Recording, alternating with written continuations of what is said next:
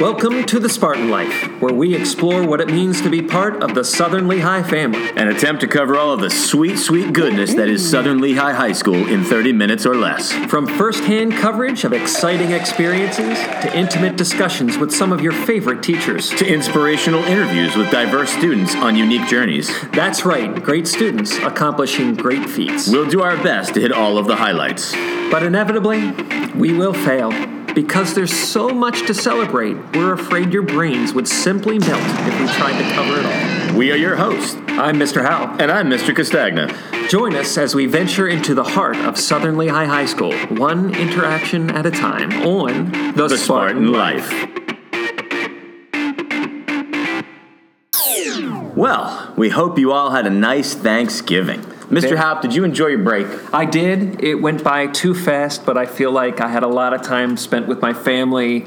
Even got a little uh, Black Friday shopping done, which was which was worked out well for me. How about you? I never do Black Friday shopping. I do it all online now because it's just so much easier. Yeah, yeah. Uh, but we had some family visiting from out of town, and they wanted to go shopping. And I thought, what better way to spend the holidays than with some loved ones fighting our way through traffic and Yeah. pushing people out of the way and wrestling with others for the last toy left on the shelf. Well, now see, I didn't actually go out on Thursday night. It sounds like you were out on Thursday night. Went out early Friday morning. Okay. Yeah, six, seven o'clock. Pretty early. Too early. Um, but it turned out that was too late. I've decided after a decade of not playing video games that I think I want to invest in a video game system for my family. You know, we finished dinner and the homework is done and we don't have any activities that night. We'll all huddle around the TV and play some games together. Yeah, let's play some Fortnite. There were some fantastic PlayStation 4 deals on Black Friday. So I went out there and it was completely sold out. Total disappointment. I got completely shut out and didn't get a PS4. So I waited for Cyber Monday. There was an even better deal. I stayed up until midnight, which is late for me. I'm a public school educator, so during the school year, I live like a 90 year old nine- woman. nine o'clock. And I go to bed at 9 o'clock. Yeah. So I stayed up till midnight, and somehow between the time when I put the PS4 in my online shopping cart and I entered my credit card information and attempted to check out, it was out of stock. Yeah, bogus.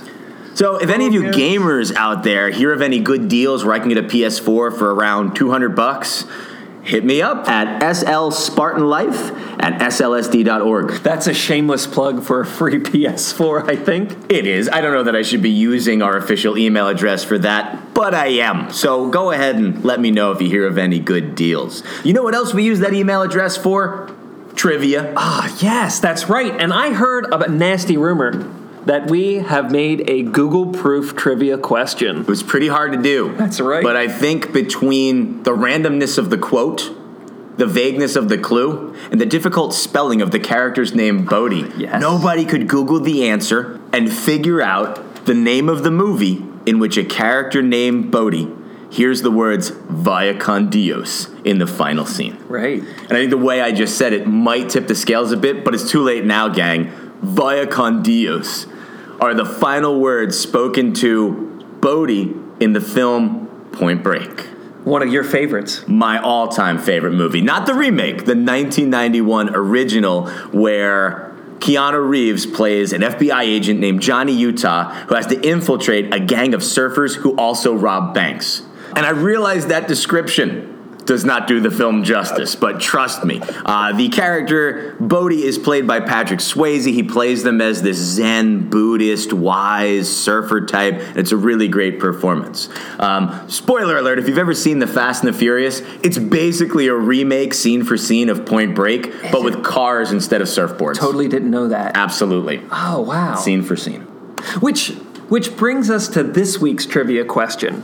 Yeah, we had fun at the expense of all the charities we've been donating to here, and we made a joke about selling Spartan Life earbuds. That's right. Uh, that we're going to raise money for a fictional charity, but not one that we made up. That's right. It was actually from a TV show. 90s sitcom. We'll go so far as to say 90s sitcom. I was worried about giving too much information. I think we'll give them 90s Okay, sitcom. 90s sitcom. So you have to go back and listen to the previous episode and see what fictional charity we mentioned. Then you got to do a deep dive and figure out what 90s sitcom was that fictional charity created in during a holiday themed episode. Excellent. That's all we're going to give you. That's all. Nothing else there, Mister. Can't stand you. Can't stand ya! All right, now we've given them too oh much. no! We're Edit moving on. Out. Edit that out. We are moving on. Just a reminder, uh, we did put it out there in the last episode, and we do still plan to go on WSOL and make it totally official, but we are asking for submissions for people who'd like to become a part of the Spartan Life staff during the spring semester, during Spartan Block. All you have to do is produce one of the three segments that we do on the show, create a polished, perfect interpretation of one of those and submit it to us. If you've got what it takes and you make the cut, then you are in. So, one option you have is to produce a news segment. We've done several different types of news segments, and we're certainly open to suggestions. All you got to do is find something very topical going on at the high school. I think the most topical thing going on this week was the compliments activity that we did school wide. So we went around and got different teachers and students' reactions to that particular hot seat activity. Have a listen. Hi, my name is Hannah Ostrowski and I'm a junior. All right, Hannah, how did it feel writing positive statements for other students? Um, I thought it was honestly a rewarding experience. I was with the class with a bunch of people who I was comfortable with, and then a couple of the other students who maybe aren't as outspoken were able to get the chance and like see the impact that they have on others. So I just thought it was rewarding to participate in and to see. Dominic Casio, I'm a senior. And how did it feel to sit in the hot seat? Uh, I thought it was a really cool experience because I got compliments from people that I don't even normally talk to, and I thought it got people to really reach outside of their normal boundaries. I am Donald Snyder, and I'm a junior here at Sutherland High High School. All right, Donald, what is something somebody wrote about you? Well, I was sitting in the hot seat, turned around. On the list of compliments was I'm short, physically short, but tall in spirit. My name is Mr. Greenewald. I am a math teacher here at Happy High. And what kinds of nice things did your students write on the board about you? They they wrote some nice things like they thought I was a good teacher. Um, one wrote that he or she appreciated the way I was respected my students, uh, but my favorite uh, was that they really appreciated how shiny my head is on a daily basis, which I take great pride in um, because I do actually shine it every morning. I'm Tim Caruso. I'm a senior. And how did it feel to sit in the hot seat, Tim? Hot. Is, is that all you got? You got anything else? Yeah, really hot. Just really hot. Thank you, Tim. So I'm Kaylin Frederick, and I'm a junior. And what's the nicest thing somebody wrote about you? So the nicest thing someone wrote about me was that I have luscious locks. Hi, I'm Mr. Steiner. I teach kinesiology, forensic science, and genetics. And Mr. Steiner, how did it feel to sit in the hot seat? Uh, I'll be honest, it was pretty uncomfortable, uh, especially at first, not quite knowing what my, what my kids, my students were writing. Um, but after it was all over, it was it was rewarding, you know, to see some of the nice things that they had written. Um, I generally don't take compliments that well. I definitely feel more comfortable giving them than receiving them. But it was it was a nice experience. I'm Maddie DuBois, and I'm a senior. And what's the nicest thing you wrote about somebody? Um, during music theory, I wrote about my friend Sam's eyebrows, and he really appreciated it. My name is Kyle Shadloskis, and I'm a senior. Kyle, what's the nicest thing you wrote about somebody else? Well, Mr. Castagna, I was in your Spartan period that day, and I wrote that you were ripped. Th- that was you? Oh, thanks, man. That's great. Awesome. So there it is. I was told I was ripped, and as shallow and superficial as that sounds, and as silly as the whole activity seemed to be when I introduced it to a group of seniors, I actually felt really good by the end of it, and I think my students did as well. What was your experience like, yeah, Mr. Howell? Yeah, I actually sat in the hot seat too and got some pretty awesome comments behind me. I'm a great teacher. They thought they thought that they were actually enjoying math because of me. There's nothing you want to hear more from your students. You know, as a teacher, you get out of bed in the morning and you think about the things you hope to accomplish, right. And then when you turn around from that hot seat and you see those very things written on the board. I mean, right. it's hard not to get choked up. Yeah, I like really it. I liked it. It was, it. it was really good experience. Um, I thought that whole day for me was an extremely moving and powerful day. Uh, it was. I described it to my wife as one of the best days of my teaching career. That's pretty awesome. I did a related activity in my English class. We were getting ready to read the play Fences, uh, which focuses on a black family in the 1950s, and Right. there's a lot of racially charged language. So I feel like it's a good idea to have a conversation with my students about tolerance and diversity. So I led a very impressive discussion on the part of my students. Uh, they were eager to participate. I thought it might last half a period, and in all of my classes, we went about 70 straight minutes. And That's were- pretty cool. Yeah, they, they did something that most adults and certainly most politicians can't do, which is listen to the other side and then in a sensitive and articulate way convey your feelings so that there was a, a natural flow, a give and take, and people actually heard one another. And they heard one another so well that I received an email from a student that left me speechless for a good five to 10 minutes after. Um, she has recently made a very personal decision, and she was a little uncomfortable about that decision she had made. And she felt that after a day like the one we had on that Wednesday, that she was surrounded by people who are accepting and tolerant, and it made her feel more comfortable in her skin with the decision she had made. And that email went into the folder I keep for the days that are nowhere near the best days of my career when I need a reminder of why I do what I do. Which, which, by the way, kids, we all have a folder as teachers of that email or that particular note or that drawing that certain students have left for you that are extremely special that you hold on to for years and years and years. Speaking of special students, we conducted an interview with senior Dyani Hernandez. And she's special in so many ways, uh, many of which you're going to hear about in this interview. Um, you've heard her on the morning announcements. Now you get to hear her on the Spartan Life. Here we go with Dyani Hernandez. So how you doing today, Dyani? I'm good. How are you? Doing really good. It's a good day. So let's get right to it. Um, among the many reasons we summoned you for this interview is that your background is a little different from the majority of the students here. And I mean that uh, geographically, culturally, socially. So tell us a bit about how you got to Southern Lehigh. Well, as Justin Bieber likes to put it so eloquently, um, if you go to Taco Bell, that doesn't make you a taco. So both of my parents are Puerto Rican. You, you tried to work that talk, that Justin Bieber part. I really do try. This is probably the first time Justin Bieber has actually been mentioned on the podcast. Oh, really? Let's keep it that way. uh, what Bieber song is that? Oh, it's not actually a song. It's just Oh, a it's quote just of a- his. Yeah, okay. I love that. Words Uh-huh. live by. Definitely. so- It's, it's a Bieberism. Bieberism. Oh my God. So from that Bieberism, we've learned Dyani is not a taco. Go ahead. Indeed. Um, so both of my parents are Puerto Rican. My mom was born and raised in Puerto Rico, but my dad was born in a foreign country that a lot of people like to call New Jersey. Yeah. Um, is they do things differently there. Yeah. I think of it as a foreign culture too.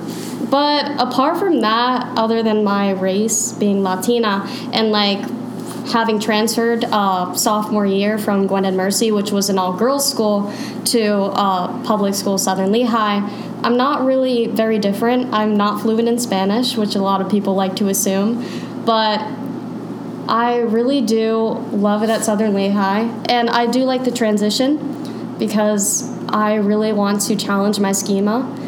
And by transferring from an all girls private Catholic school that's tiny, and a lot of people like to joke that Southern Lehigh is tiny, but we didn't have more than like 500 girls in our school. So it really was a transition, and it wasn't a hard one, but it was definitely different. What do you think is the biggest difference? Is it the switch from all girls to a co ed school? Is it the switch from private school to public school? Is it the switch from a really small school to a slightly bigger school? What's the biggest difference? I think not even the school itself, but just the entire life here in Coopersburg compared to Hatfield, there's definitely a different feel to that.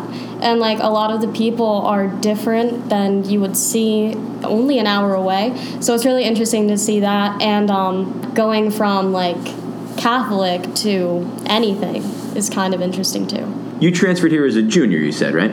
Yes. So is it difficult coming here at 16, 17 years old and not knowing anybody when you're surrounded by people who have known each other pretty much their whole lives? Yeah, it actually is. But I do like the fact that not a lot of people know me because then all of a sudden I'll just say, oh, I do this and this. And people are like, whoa, you do? No way. And then there are people who have been here all their lives and there's nothing really to talk about anymore, which I think kind of takes away the fun. I think I do that to you all the time. I don't know, Yeah. daily basis, I learn something new about you that I find interesting. Uh, you are a very good student, um, but on top of that, you find time to be an artist, to play hockey, you write poetry, you're on the morning announcements. I think you have a job. Yes, You have a I job? do. What's your job? I work at Giant, actually. Oh, you work at Giant. Okay. Along with everybody else. Yeah, pretty, pretty common job around here. Yeah. And a host of other extracurriculars. Uh, how do you manage your time so effectively? Because you seem pretty successful at all of that. Um, honestly, I'm a chronic procrastinator. I will wait until the last minute for literally everything, no matter how much I like it. But I do manage to get things done because I always tell myself the nights that I'm losing sleep or stressing a lot, that in the end, no matter what comes to me, it'll seem easy compared to those weeks. You wear it well. I would not have thought you were a procrastinator. Yeah. But I think the balance you speak to is is good advice for anybody. Like you can really push it hard if you know once that's over you get to take a nap. You know, you get to take a take a break and then Yeah. things will will kind of ebb and flow. It'd be really hard now, but then things will be a little bit easier. But in terms of your hobbies, what is your favorite hobby? If you have any free time, what do you usually devote it to? Um, so I've tried almost every single sport on the face of the earth, from fencing to competitive cheerleading. But I Fencing. Fencing's a good one. You don't hear that very often. I did quit cheerleading to become a hockey player, and hockey is probably one of my favorite things. And another hobby that I really love, but I'm kind of banned from doing, uh, racing and dirt biking. So it's go kart racing. That's Yeah, go karting, um, but. not, not NASCAR. I'm thinking like. Oh no, definitely NASCAR one day. Oh, though. okay. Uh, I wish. Yeah. Uh, you have to know someone to really get into it, but definitely I want to like try racing for real. Yeah, uh, that is that, that reminds me of English class. Uh, I can't think of a better word for it than scrappy. Like you're just like gritty. uh, I remember you holding that plank in the Beowulf game. Do you remember how long you held that plank for? I think five minutes something seconds. Yeah, it was long. I think in your class there were four groups, so four people competing. Yeah. And you finished second only to the quarterback of the football team. That's yeah, really he wasn't impressive. going down anytime soon. No, as, as soon as it was the two of you, we were like, "Yep, I'm out. I'm not going to beat him." Uh, but I was impressed. You're, you're in good shape. Uh, you've clearly done a lot of physical things. Uh, what about art? We haven't talked about your experiences with art at all, but you always seem to be carrying around some kind of art project. So it seems like something you're very involved in. I've actually just started getting really invol- involved in art um, junior year. I was never allowed to take an art class because middle school I wasn't really into it. Beginning of high school, I took Latin two years. And um, freshman year, I had no option because any students who got a certain grade on the entrance exam to Gwynedd Mercy were automatically put into Latin. The second year, I decided, you know what, I'm taking Latin already. I haven't really tried art enough to be able to. And at the end of sophomore year, I was like, I really want to try art. Um, so I talked to my mom about it, and she said, I really want you to take an honors class. So I applied to Honors Art 3 uh, at Gwynedd Mercy and submitted a portfolio, and she said, You know what? Despite never taking an art class, I think I'm going to let you into it. Wow. And then I transferred here, and I was like, I don't know what I'm going to do now. Um, my guidance counselor actually offered me to take portfolio. I was a little nervous because I've never seen anybody do art here before, but it was really interesting, and now I'm taking portfolio.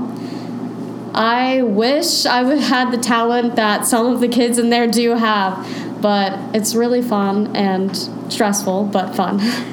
Was art just always something you wanted to try, or did you know you had some artistic ability? Like, for example, you had to submit a portfolio to get into your first art class. Yeah. Like, if I decided I want to take an art class, I would not have a portfolio laying around. Yeah. So, what had you been up to up to that point?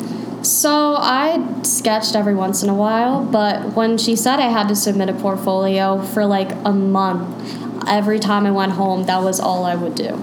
And then I submitted that. But what really got me into art to begin with was the fact that my older sister, she is absolutely amazing at it. And I used to look up to her a lot, which is really what influenced me. How many siblings do you have? I have six. I have one brother and five sisters. Wow. How many are older? I have two older siblings. Two older. Okay. Yeah. Yeah, I talked to your father a little bit about that at uh, conference night. That was one of those conferences where obviously I did not request that conference. I was not worried about Dyani, but her father showed up because he likes to know what's going on. And I basically spent 30 seconds telling him, Your daughter's amazing. And then I took out a notebook and I said, How did you parent her? Because I want to do the same thing for my daughter so she turns out really well.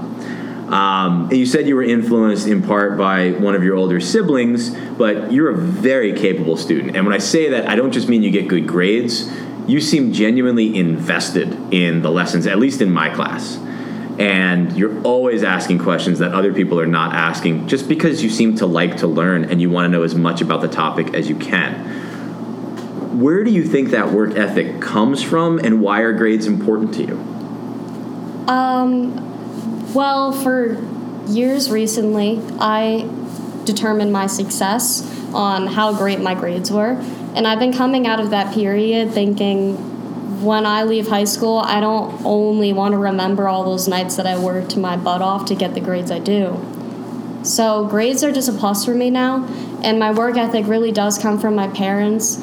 Both of them are doctors, and both of them are extremely successful in whatever they do. Both of your parents are doctors. Yes. That explains a lot. So it's definitely a lot of pressure, and I want to prove to them that I can do everything that they did my age and more. Wow. That's a really good point about grades too. Is grades are important, Mm-hmm. and you know to consider grades to be everything, uh, the result will probably be good. But then once you get out of this place, that's not really how the world evaluates us. Exactly. I mean, it is in college to a certain degree, but then once college is over, you don't receive grades anymore. You know, you're you're 100% right. Once you're actually out of the school setting, it's not like I'm graded on a daily basis. We're talking about grades and how that doesn't normally necessarily translate to the real world. What are your plans for the real world? Where, where are you going after all this? Surprisingly, I think of you as one of our most successful seniors on every level, but I don't think you've applied to colleges yet, have you? No, That my is dad has been mind killing me. blowing. Mind blowing. Yeah. So the end of November. I know I'm crazy. I'm I'm almost there, but Your father even mentioned potentially a gap year. Yeah. So it sounded like the sky was the limit, the options were wide open. Yeah. What are you leaning toward at this point? I have looked at over like 50 careers in my life. No joke. Uh, when I was a kid, I wanted to be president, firefighter, doctor, anything was on the table for me. Recently, because I've been taking AP Psych, I've really been looking at psychiatry as a career option. And last year, I was dead set on becoming a NASCAR racer. I kind of did come back and think, you know what, maybe I should pick a career. And then once I garner up enough money to be able to pursue that kind of dream, then maybe I can come back to it. And also just the fact that just because I'm going to college, I'm definitely going to college. I don't know where or when yet. But when I do, I know I'm going to go to med school, and that's going to be like a good plan, but that's just a base. And then I have my entire life ahead of me to do all of the things that I've dreamed of before, which is really cool. And I'd also like to retire with a goat farm. there are plenty of possibilities with over 210 species of goats in the world. I hope you enjoy that fact. What, did you Google stuff just for this interview? No, like, actually, What is I your did- interest in goats? Where does this come from? I do random research all the time. I had that Justin Bieber quote memorized since ninth grade in honors geometry. And you never knew if it would come in handy or not. Exactly, There and all of a sudden I was like, "Wow, this is perfect. Let's let's think of this one." From tacos to goats.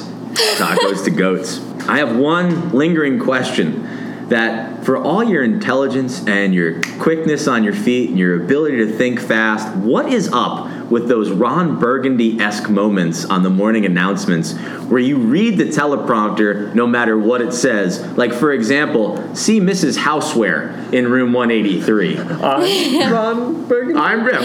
And the Ron Burgundy reference, for those who don't know Anchorman, is they put a question mark at the end of his name. So he'll literally read it and say, I'm Ron Burgundy, even though he knows for sure he is Ron Burgundy. As smart as Dyani is, she'll read whatever they put in front of her. What is up with that? Uh, there are a couple couple reasons.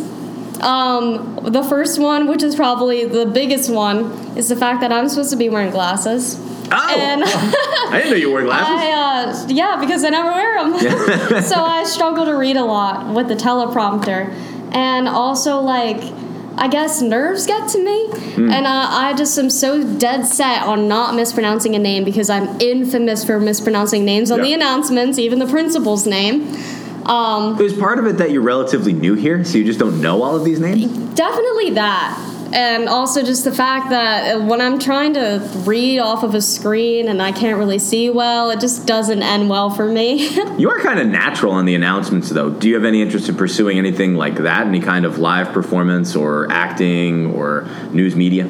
Any career that I do pursue, I know that I definitely want something to be interesting with it. Mhm. If there's something that isn't stimulating, I don't know what I do with my life. All right. Well, thank you very much for joining us, Dyani. Um, much like the morning announcements, I think you sounded really good on the podcast. I learned a lot, in- including vocabulary. very articulate. So thanks for joining us. Thank, you. Now, there's a young lady who really wants to experience life to the fullest. She does things her way, right? Maybe she'll go to college now. Maybe she'll go later. Maybe she'll drive some NASCAR. Maybe she'll do something else entirely. But uh, her options are wide open, and that's very cool. That's excellent. On to another individual who certainly likes to do things her way. We had to sit down with Mrs. Howsare. Be prepared. We had to do a lot of editing in this next segment because she had a lot to say. She's been teaching a long time, so she was reflecting on a long career and how things have changed in education and some of the new things that we do, some of the things that she embraces, some of the things that she resists. She's pretty old school and she's got some strong opinions about that. So, as Dyani would say, here's the interview with Mrs. Howsare.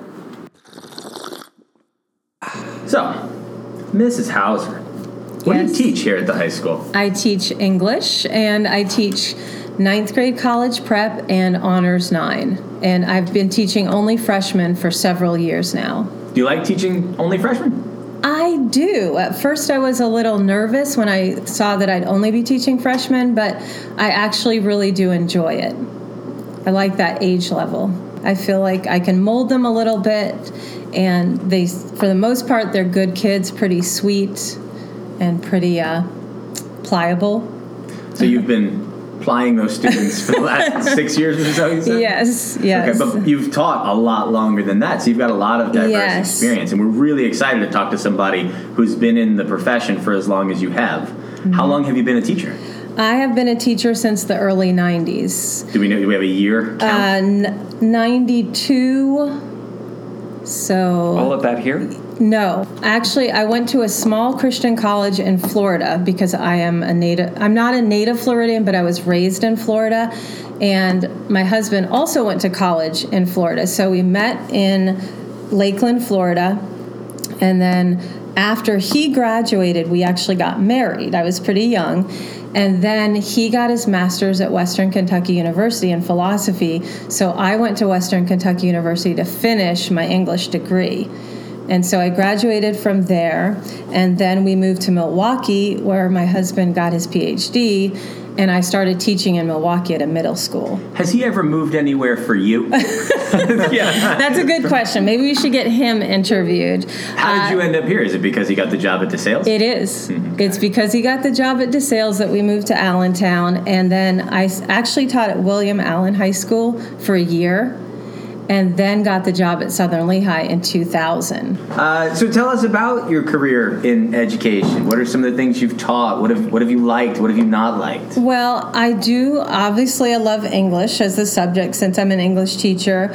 I I love teaching books and plays that I think the students get excited about. I do really like Romeo and Juliet, and I think part most of it is because they get to act it out, and that's fun for them. But I do love Shakespeare.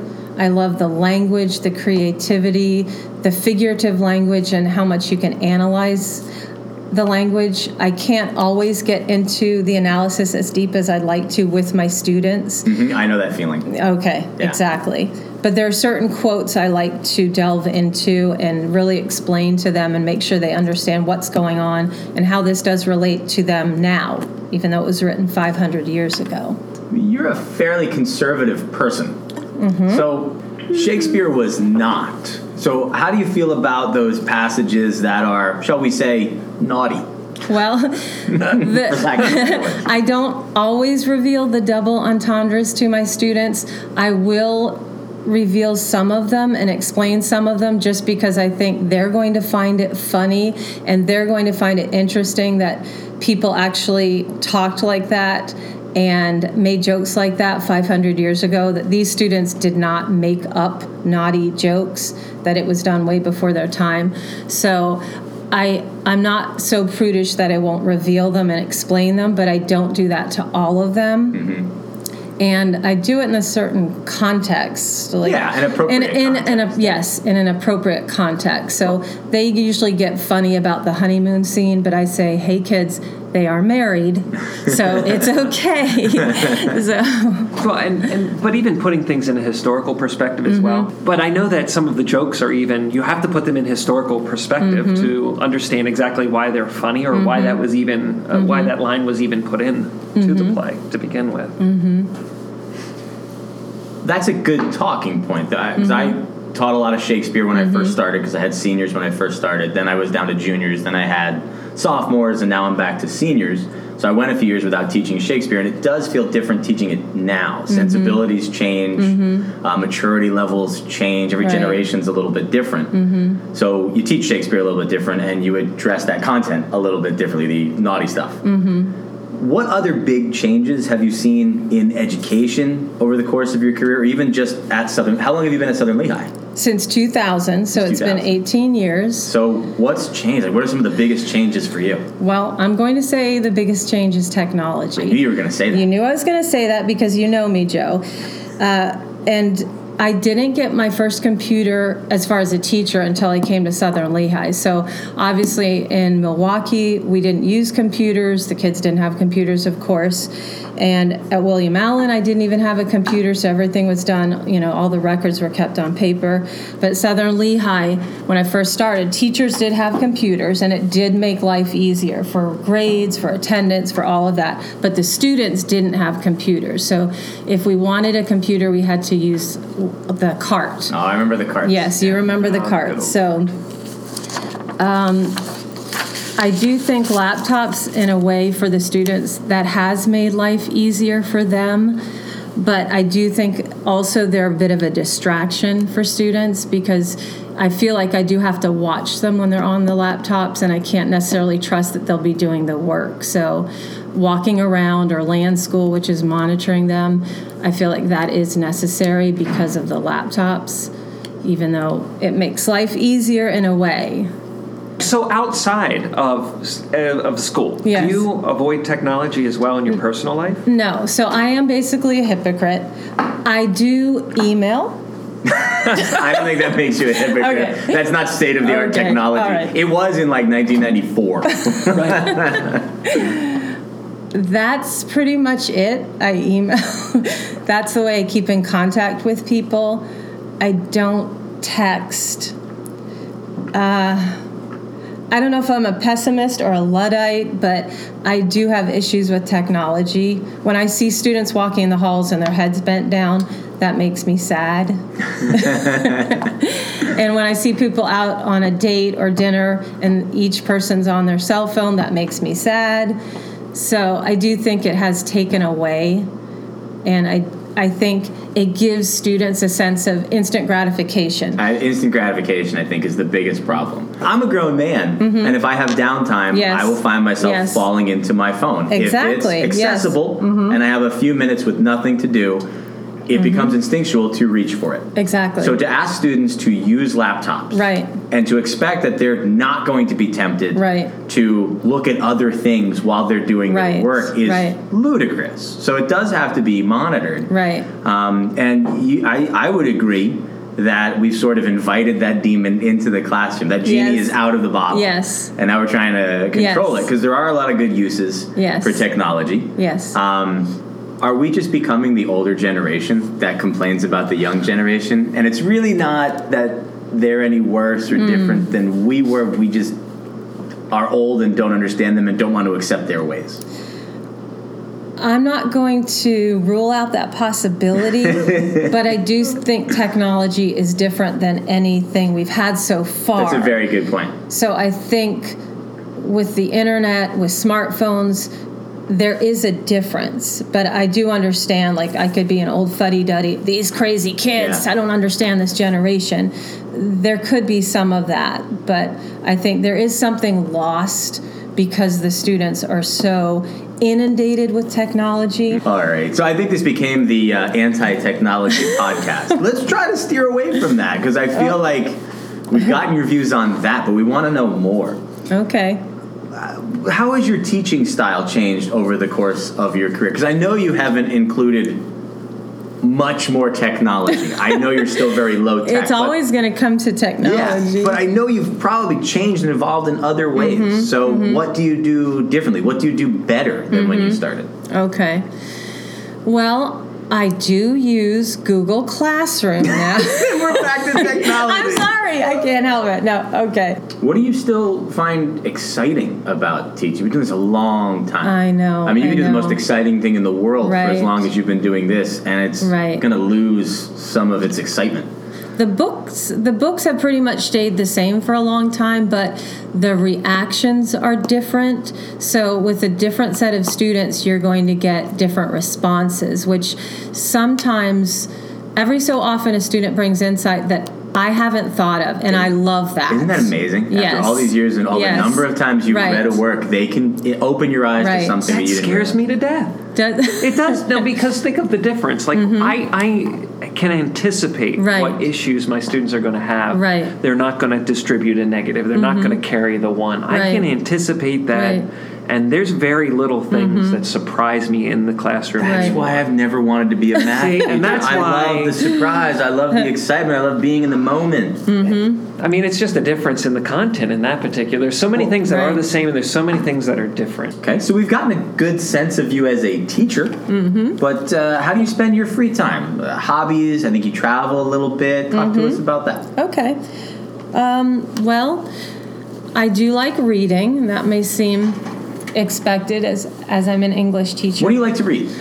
Outside of the school day, what do you read in your free time? Well, I do like to read dramas. I like to I I do like crime dramas even to read. I like to watch them, but I like to read them. I do like the classics like Jane Eyre and Dorian Gray and the old ones I used to teach when I taught senior. So, do you find yourself, even though you're not teaching those anymore, rereading them on occasion? I haven't reread them recently, but I have reread them. So I'll go back and read Jane Austen and Charles Dickens, and I do enjoy that just because the literature is, I love the way they write. But I have been reading more modern novels. I don't know, anything that kind of sounds good from the blurb on the back, I'll check it out. And I like to, you know, read in the evenings.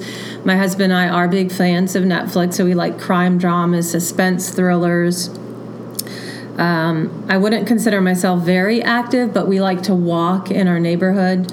So we live in an old neighborhood. We like to bike ride in the summer. And we do travel to Florida because I was raised there. So we'll go to Florida every summer for a couple weeks and rent a place. And we love the beach and we love paddleboarding. And that's about it. What What do you think is your attraction to crime dramas? You don't seem like somebody that would That's be a good question. Maybe crime. because it's so foreign to my life Mm-hmm. That I can just sit back and watch something and say, "Oh my goodness, that's interesting and exciting." It's true escapism. Exactly. I think if I were ever affected by something like that, I could never watch a show like that again. Well, thank you for taking uh, the time to talk to us, Ms. Howsare. I think Mr. You're has a couple of uh, random questions for. So, so we've been doing this on a couple of our podcasts. They're would you rather questions. Okay. So I'm going to read a would you rather, and All then you, of course, give your answer. And if you wish to explain, explain. If not, that's fine too. Okay. The first one Would you rather live alone in a giant house or live in a regular sized house with a 100 roommates? Oh my goodness. I guess I'd take the first option, live alone Okay. in a big house. Would the house have technology in it? would not Well, it'd have to because I'm alone. yeah, you'd have to. uh, I'd have to have occupy a. TV and my email and some books and coffee.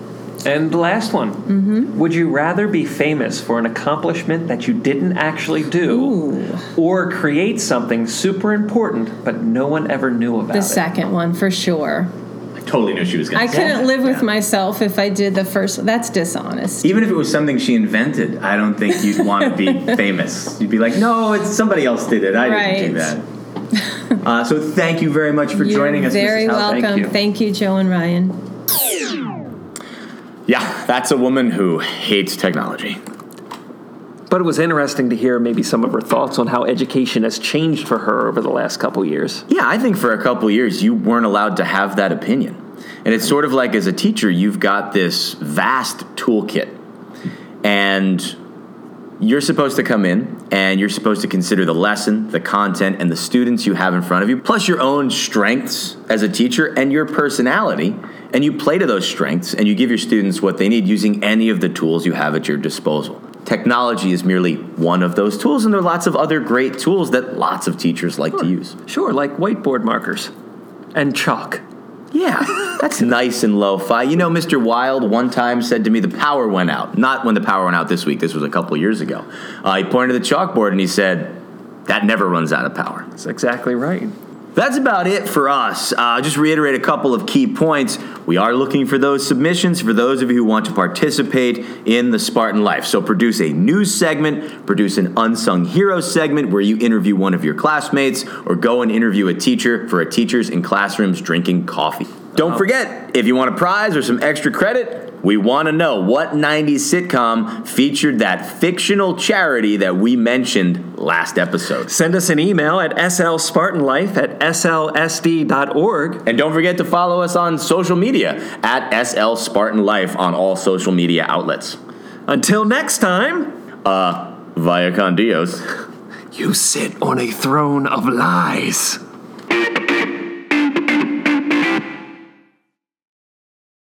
Danica Kirkpatrick, right? That's a, Danica Patrick. Patrick. I'm Yeah. not, I don't know where that came from. That's this is going to be an outtake. No, man, this is going to be at the end of the podcast. Yeah, Wow, that's very meta. Isn't we'll be talking about the outtake in the outtake at the end of the podcast. Wow. I'm always evaluating you. Well, but I'm that kind of friend. Yeah, silently. I feel judgmental. oh, out loud. I, I make my I feel better about myself know by what? putting my friends down. And thank goodness you do because it keeps me in check. Oh, that's nice to hear. This nice. part's still probably going to get cut okay. anyway. Cut it. because the podcast is not we about could talk us. about this being an outtake in the outtake. Outtake number two.